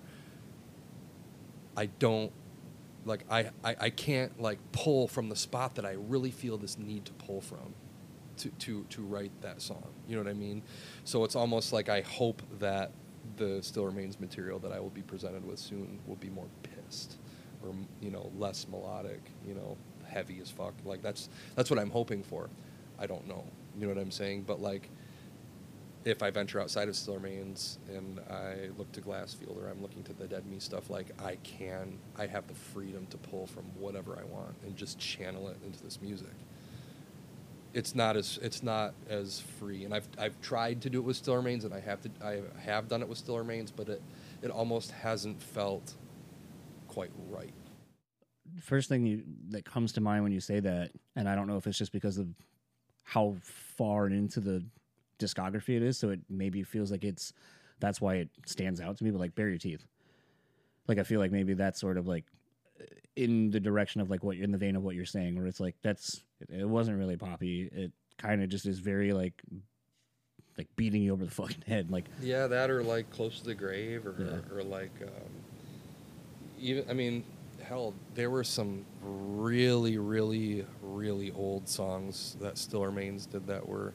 I mean, they were a lot simpler. We were a lot younger, but there was a song like way back in the day. I don't even know if the guys remember this. It's called Cole Harder. It Was super cool.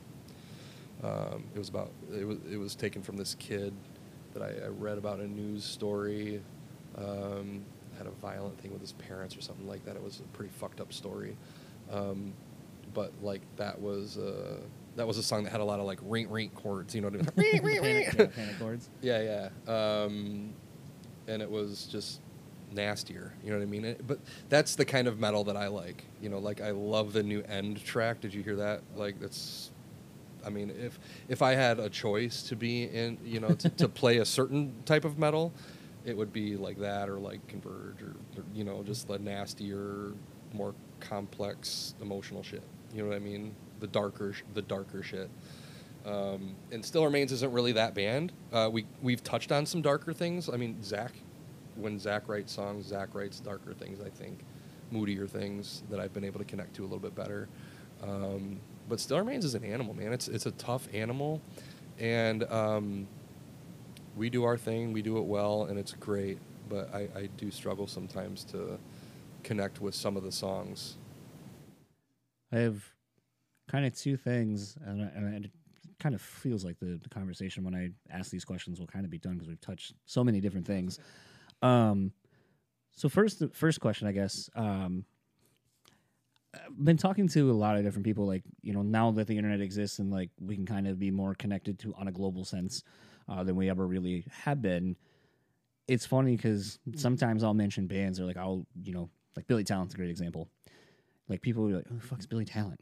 And I'm like, "Oh yeah, here in the states, that's the vibe. Like no one knows who the fuck Billy Talent is. Everywhere else in the world, they're fucking massive. Like you know, basically when you see like those big festivals, they're right at the top of the fucking bill, like almost headlining or like direct support for the headliners, like on most of those.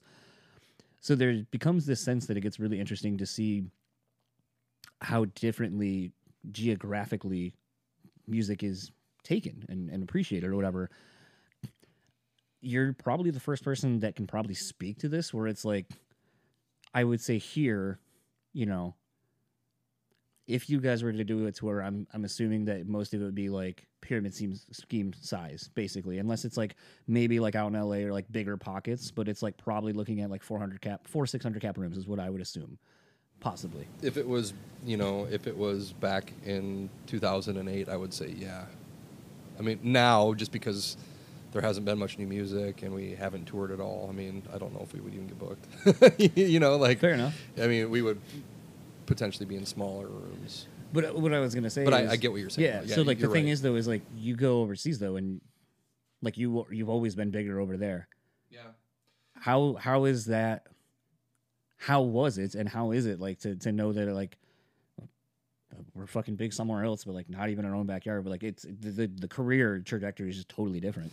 You know, that plays into the complexities of uh, my feelings to the band. I, I, I think that um, signing to Roadrunner Records was great for us internationally, and it's because there were so many amazing people internationally that believed in us and really worked hard for us and pushed us, and we were able. Um, you know, metal is just more, way more appreciated. The style of metal that we play is more appreciated over, overseas. It's easier to get on great tours over there and things like that. Um, so it was it was awesome. It was the, the coolest thing ever.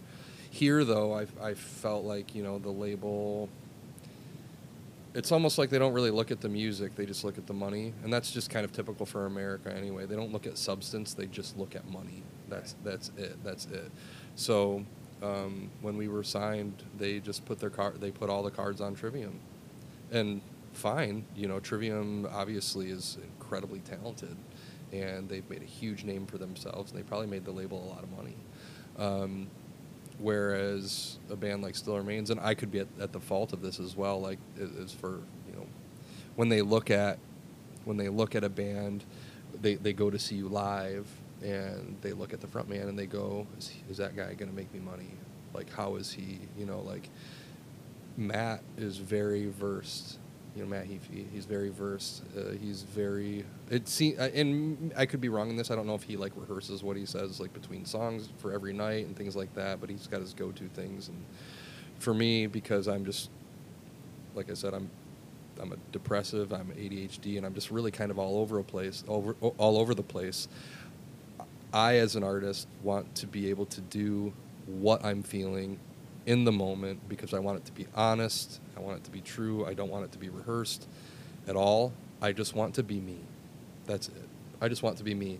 If the mu- if if the music or the songs or the show is loved, I want it to be loved because it was honest and not because it was just something that we fucking threw together for a bunch of money and that we like I mean sure we're going to rehearse our songs. We're going to want to perform those well and play those well as musicians, but um, anything other than that like I I see uh, extreme value in just like the chaos of it all, and just the chaos of just being, you know, honest in your personality and where you're at emotionally. I mean, when we would tour, I would have nights where I was super fucking stoked, and you could tell.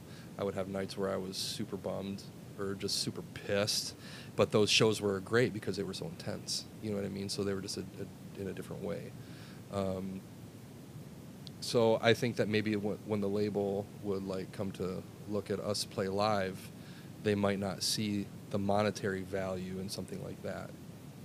You know, coming from a vocalist, and that could have been part of the reason why we weren't quite as successful. You know, like I'm not a, I'm not, um, I'm not much of a performer. You know what I mean? I'm more. I consider myself more of just an artist or just a human. Um, so that could have been, you know, part of our downfall in the U.S. It's just always interesting to kind of see that because it's like there's not.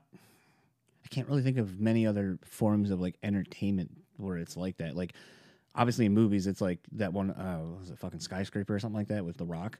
That's like when you watch it. Like I remember my wife being like, "I don't remember this movie coming." I was like, "Oh, I mean, it came out here. It didn't do well, quote unquote." I go, "But you watch this and you can tell this isn't a movie for American audiences. This is a, a movie for overseas to do well internationally. Yeah.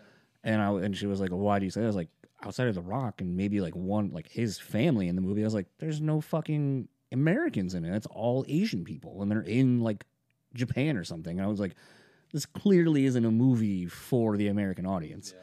Um, and I was like, "And you just." I mean, you, I mean, when you start breaking down like demographics and stuff, it's you start noticing shit like that in art and you're just like oh okay like this is catering to this or you know they probably were like yeah we'll put it out in the states rack up whatever money it will generate but the goal is internationally we want to hit blank amount and potentially they probably got a shitload of funding from somewhere like somewhere over there as like a tax break or something. I don't know.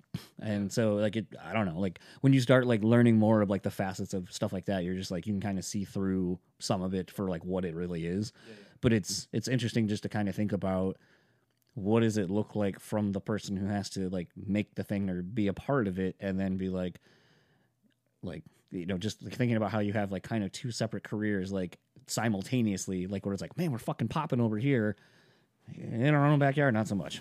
yeah, no, no, that that makes perfect sense. It totally does, especially from a music a musical standpoint as well. Yeah, because it I does. feel like it, it couldn't not inform what you're like, especially I mean, I know a lot of people talk about the Serpent as whatever, however they feel about it, but it's like I feel like when you listen, like I remember when uh, like Stay Captive and other songs, it's like it leaned more heavier on like the synth and the like keys and stuff like that, and being a little more like poppier, and the mix was different and stuff like that versus you know Love and Lunacy, and I was like, oh this this is a Still Remains record, but I feel like this is the one that's gonna hopefully catapult them to another level overseas, not so much here. And I don't think when I don't think a that's a normal way to like listen to an album where you're like, oh, I understand what this is from a business perspective Yeah. why like not saying you did it for that reason but i understand why it probably leans that way Sure. and most people probably here in the states like oh, i don't get this because it's not what i listen to and you're like i okay It wasn't the last record. right yeah and then, well everyone's always fucking behind on everything anyway everyone always wants because like no one no one likes to be challenged no one likes to be uncomfortable That's true. and that's, that's, true. where the growth happens Yeah, that is where the growth happens, and I, and I can attest to that too. You know, you know, saying that I hope you know the next Still Remains stuff is heavier and whatever else. But um, honestly, when I when I do think about it, like I think I'm gonna be pretty stoked on whatever it is at this point because uh, with the other projects, I am able to channel the things that I really want to say. Um, and if Still Remains isn't going to be the avenue to talk or to really like well ex- now it's not the sole avenue Right, it's not the sole avenue. So I mean, if if if the still remains material that I get isn't material that really connects to my grief or the anger that I'm experiencing about X, Y, or Z, um, I know that I'll be able to channel those feelings into one of the other projects. Or I, I currently already am. So I mean, um, I am I Merlin, get off John, you little shit. Um, I'll be excited either way. I think. So the other the the last question I kind of had for you was, you know, obviously still remains having been a thing that you did as basically a kid, still at like high school.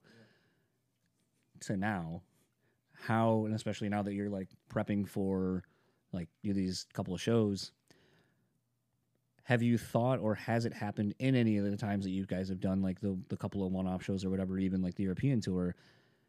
Have you had a moment or even all as all the guys talked about how the band has changed for you all like what is it like what it means playing these songs that you wrote as kids and now being in your 40s and so forth having kids homes and mortgages and all that like have you thought about how like it's changed for you or it has it Um, we I don't really recall having too many conversations like that with the guys. Um, to be honest, I don't see them much at all. We, we don't really we don't really ever hang out, and it's it's not because we don't like each other or anything. It, it's uh, I mean we we got together for lunch here a few weeks ago and it was great, but um, we we're just all busy. You know, AJ's finishing up uh, a huge project. He's a geologist. You know, he's he does some traveling, things like that. Um, my work and, and kids and other projects are, are busy. You know, Jordan's really busy with Kill the Lights right now, um, and he's got a he's got a really great thing going on with his job. Um, and and so, on, come on, buddy, come here, come here. Okay, okay, there you go. Sorry, my cat is just insane. Um, but we're just all busy. We're just all really busy. Um, you know, Zach's got you know a, a really young little boy at home and things like that. But uh, I'm sure you know those conversations probably will happen at times as we get to spend more time together. You know, we've got these couple shows coming up, and I'm sure there will be more eventually, and more music and, and things. So we just need to get back in a room together. Honestly, like we haven't really like we haven't practiced as a band for probably a good four or five years. So, I mean, we played that like Skeletons reunion show at the intersection, and really, I, I want to say that that was probably the last time we were all in a room with amps on playing. You know, that is, it's just been so long. I just think it's it, the idea of like like it's familial in the sense that like it's a thing and you can come back to it, mm-hmm. but like when you come back to it, what is it like? Does it change or manifest into something different each time you come back to it because of just growing as people? Um, I don't know if it changes. Sometimes it, it's really refreshing. You know, it, it can be like getting back in the room, turning the amps on. As many times as like you play the songs and you kind of get sick of them.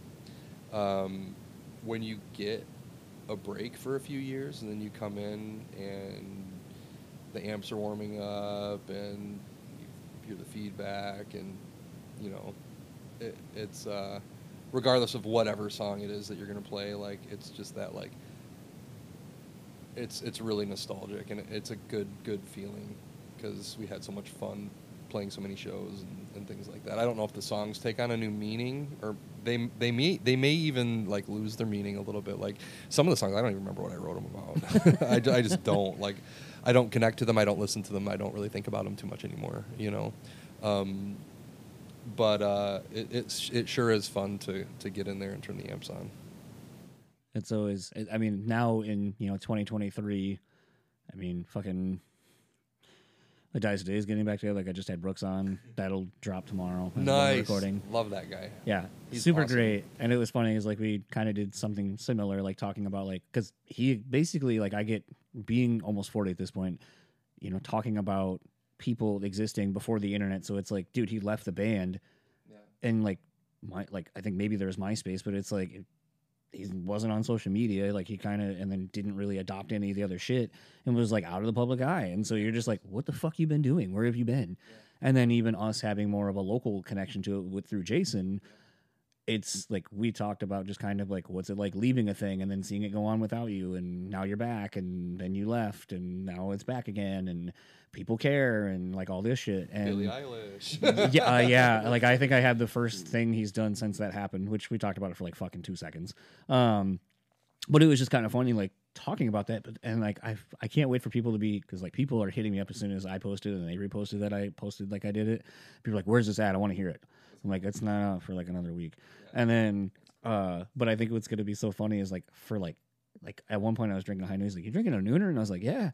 And then we just started talking about drinking, and then it just developed straight up into sh- like full on Buffalo stuff, where I'm like, yeah, man, like the pink, uh, like like my wife and I go, like we stay over here and like go to this place and Gabe's Gate, like for wings and da da da da da. And I'm like, I fucking had a blast talking about it, but I'm sure people are like, well, where's the Dice Today stuff? Yeah, and I'll be right. like. "Pfft, Fuck you, man. This is cool. We talked about we nerded out on Buffalo shit. Like it'd be like if you and I all of a sudden were just like, oh man, like uh Schnitz's Deli. Like I fucking love that place. I don't go ever, but like they have some of the best bread like for sandwiches in town. Like it's fucking amazing.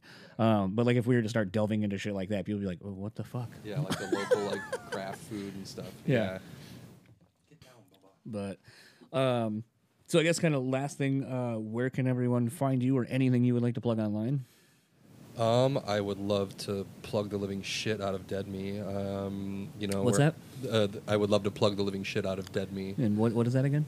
Dead Me? No, I'm just Dead. Me. I'm dead.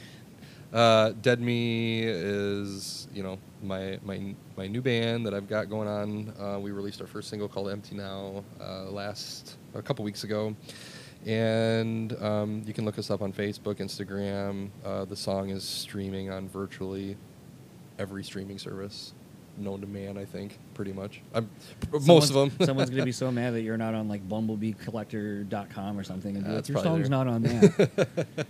I, th- you know, we did, I, I did everything. I put everything through DistroKid, and you know, they they throw it out everywhere. So, um, you know, we we have a Bandcamp page if you want to go there and download it for free, or if you want to throw us like a dollar or whatever. It- Either way, it doesn't matter to me, just as long as it's out there. We're working on um, getting like a merch store opened up online. I mean, I know that we've only got like one song out. There's not a lot of people that have heard it yet, or might not even care. But um, I want to get it rolling, you know. So the goal is to release another song here as soon as we can. Probably, I'd say like within the next two months at the longest, hopefully. Um, waiting for Matt to come home, and then we're gonna wrap one of them up vocally. He's uh, he's out uh, with Norma Jean right now in, in California for a fest or whatever. Um, so if you guys see, you know, if anybody is in California or going to see Norma Jean here, I think it's like next week. It's gonna Um, be out for a few weeks, so they'll, they'll definitely that'll already happen. yeah, yeah. Oh, yeah. Well, if you, if you saw Matt, hopefully you uh, gave him a high five and a big kiss and said, "Hey, your dead me shit is sweet."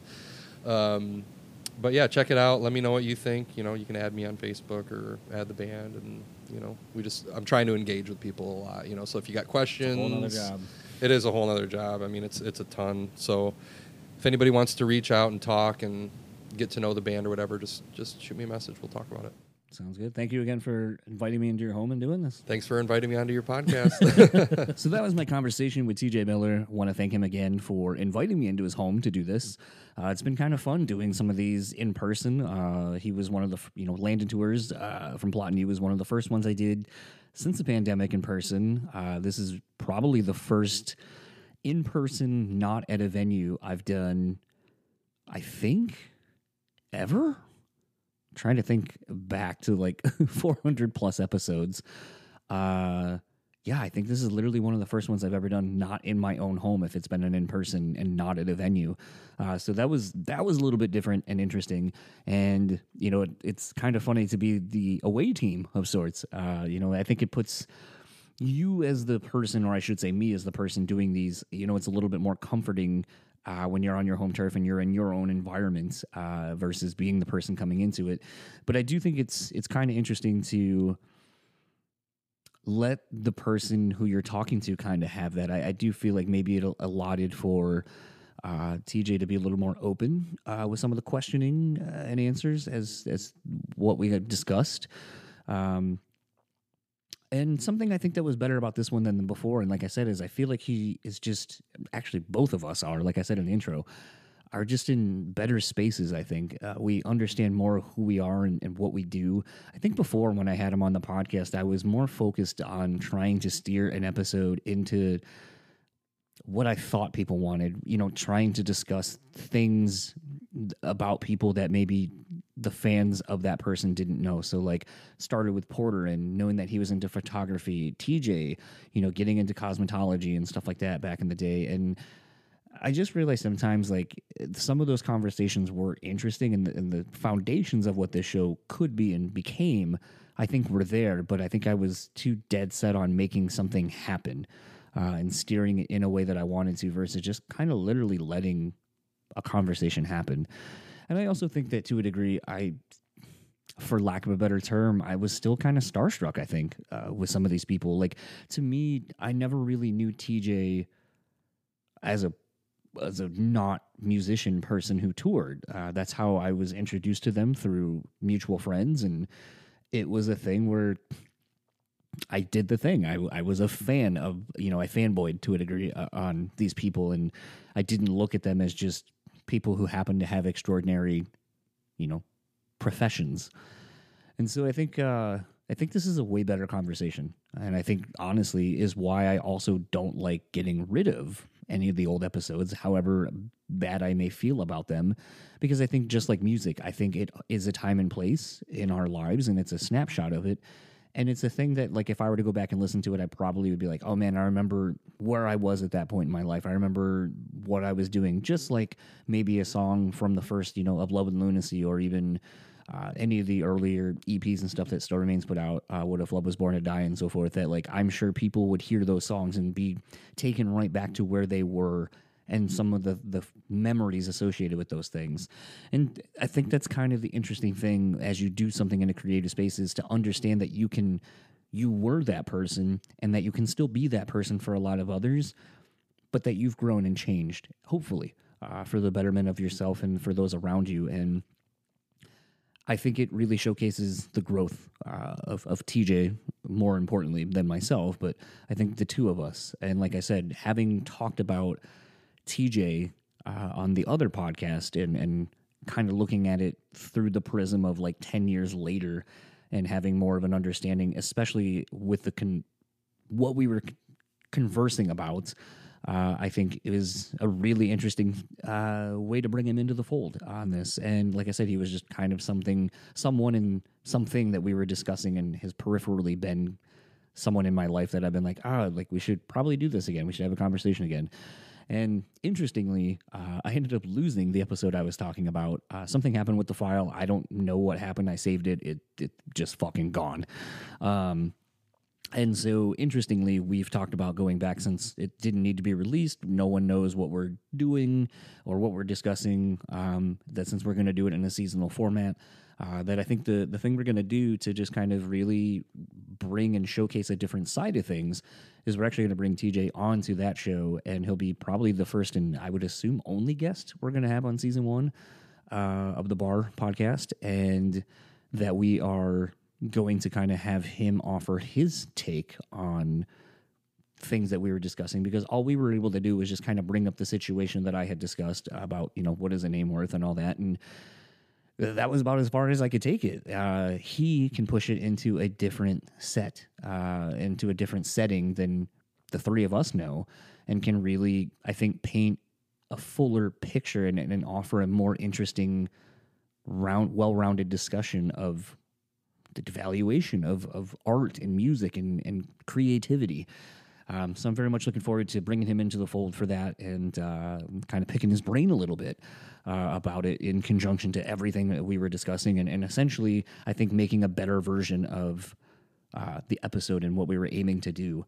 Um, like I said, it's kind of the fun thing of, of sort of having a, a few different facets and how you can articulate yourself in a, in a creative medium because you're not pigeonholed into like, well, this is this thing and this is this thing and, and this becomes this thing. So I really hope listening to this and, and this episode specifically that I hope that uh, potentially if you're feeling stagnant uh, creatively or in, in some facet of your life uh, because you feel like it's not who you are, who you are supposed to be in that, I would challenge you to maybe find something else that makes you able to express that um, because I do feel that it allows you to really kind of become a more well-rounded person and learn more about yourself, but also to just have that outlet. Uh, maybe that you're missing currently. So whatever it is, seek it out, uh, and maybe you'll find that it's it's not something that you can you want to pursue uh, even. And I think even in that, it's a great learning experience for you.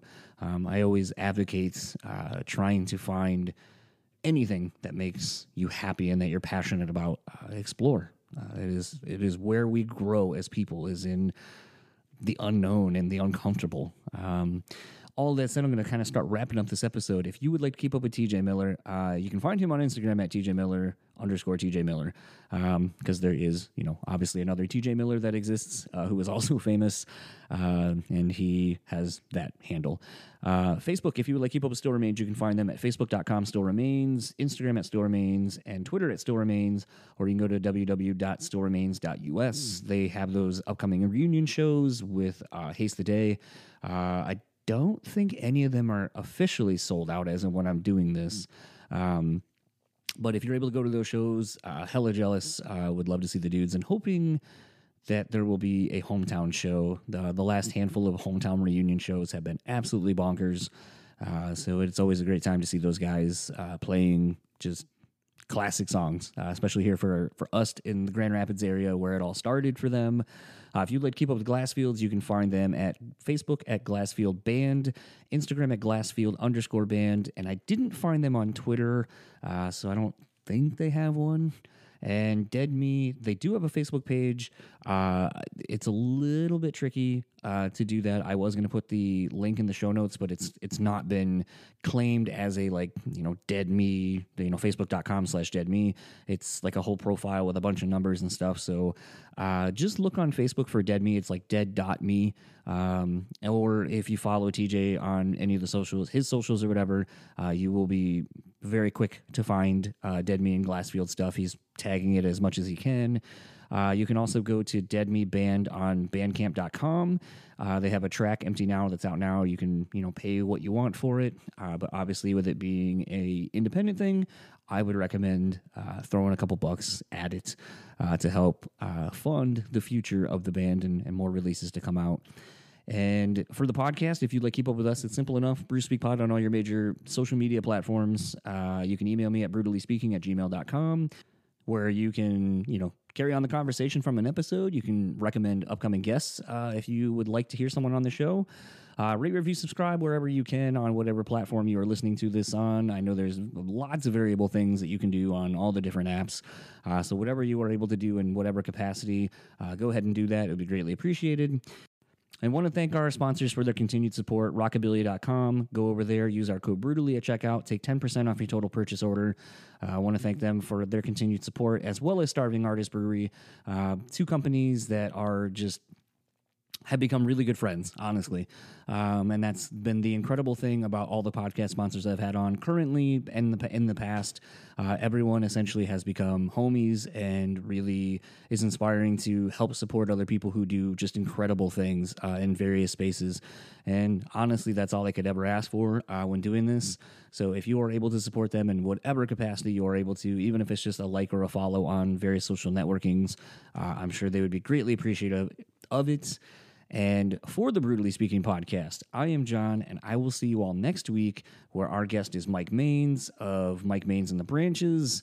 Uh, that was a really, really great chat, really raw and honest, and is another artist that is technically from here in Michigan, uh, a little bit kind of out of the realm of what we typically have on the show, but I think showcases a lot of why I love branching out, no pun intended, uh, into different genres and styles of music, and just having guests on that I think are really interesting. And uh, this this chat was really awesome, and, and was one I was really looking forward to having, and it lived up to the expectation and then some. And I'm really excited to get that one to you. So until next week, I will see you. Have a good rest of your week, and we'll chat next time.